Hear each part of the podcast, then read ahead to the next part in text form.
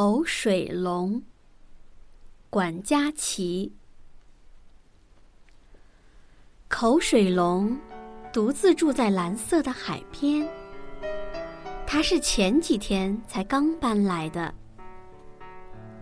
其实，口水龙并不怎么喜欢海。即使搬来海边，他仍然十分怀念从前住在彩霞森林的日子。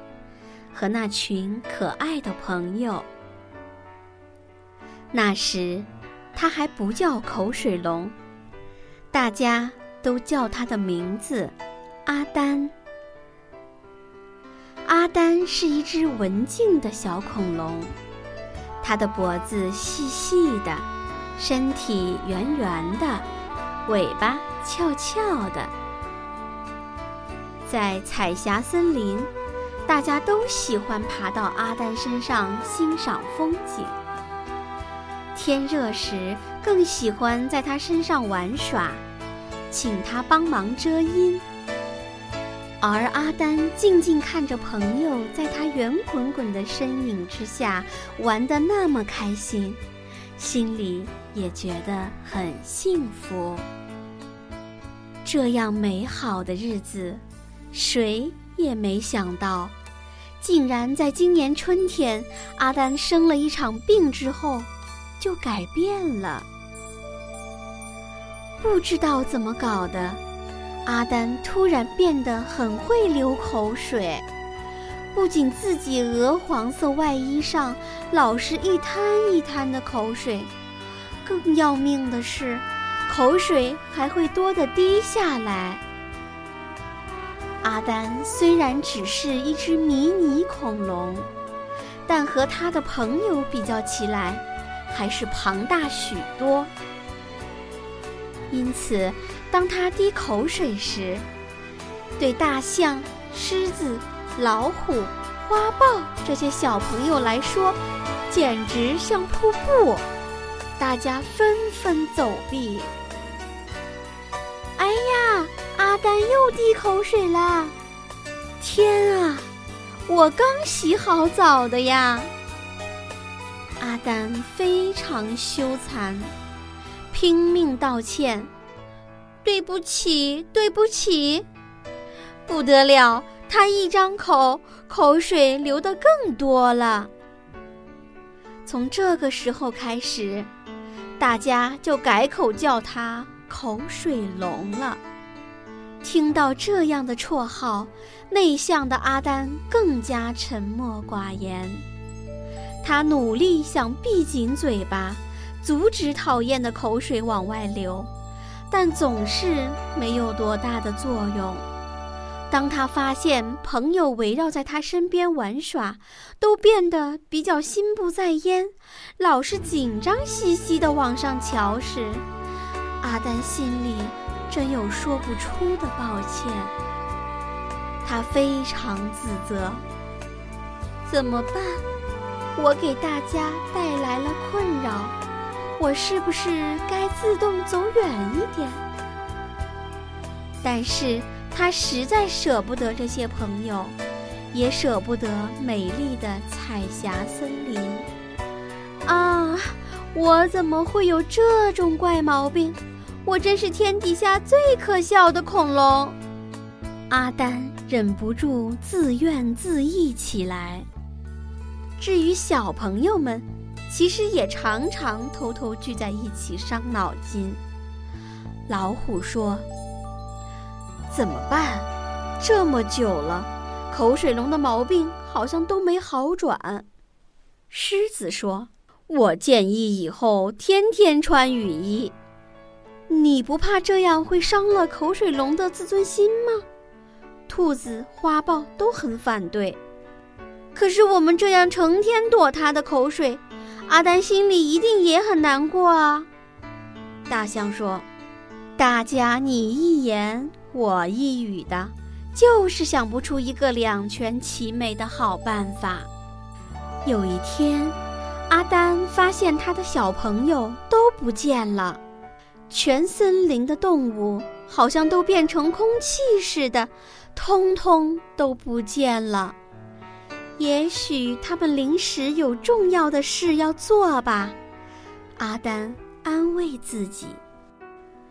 第二天，依然一个朋友也没出现。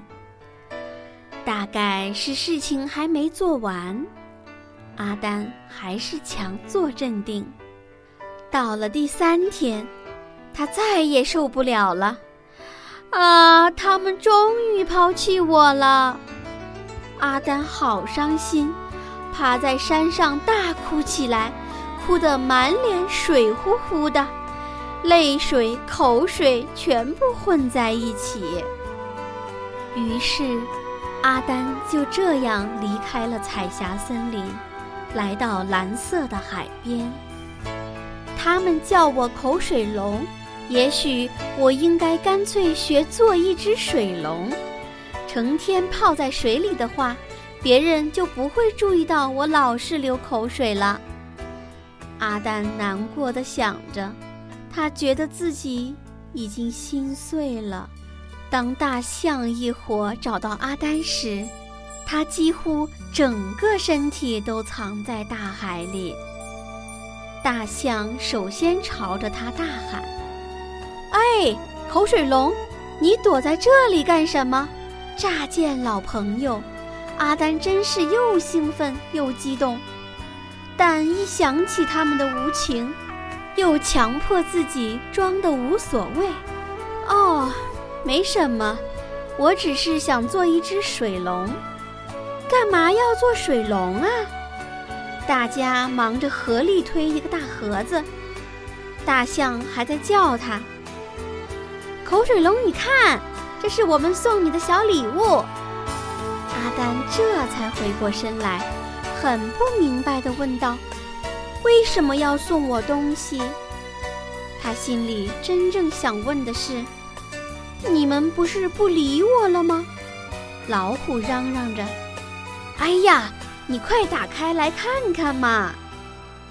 其他的朋友也一起笑着闹着：“是啊，快打开看看。”阿丹好奇地拨弄一下那个盒子，然后小心翼翼地将盖子揭开来。一条围兜，居然是一条围兜！老虎说：“这是大象的主意，以后你带上这条围兜，就可以用来擦口水了，而且你也不会再老是嘴巴呼呼的，好难受。”狮子说。我们发动全森林的动物，大家把家里吸水力最棒的床单集合在一起，缝了三天三夜才缝好的。你怎么跑掉了嘛？小白兔还在喘气，害我们大家推着这个盒子到处找你，累死了。大象说：“好啦，别泡水了，我们都知道你不喜欢海的。”快跟我们回家吧！大家都在七嘴八舌的说话，只有阿丹不知道该说什么。他太感动了。当阿丹好不容易压抑住想哭的冲动，他不希望把这些可爱的朋友淋湿。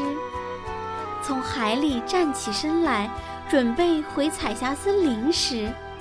大家这才看清楚他的脸，愣了好一会儿，一个个吃惊地叫起来：“口水龙，你什么时候多了一颗大门牙？”阿丹赶快摸摸自己的嘴，也吓了一跳。他不过是在海里躲了几天，怎么就多出了这个玩意儿？说也奇怪。自从多了这颗大门牙，阿丹就不再流口水了。不过，阿丹还是天天都系着那条五颜六色、七拼八凑的围兜，因为这条围兜让他知道，他的朋友有多爱他。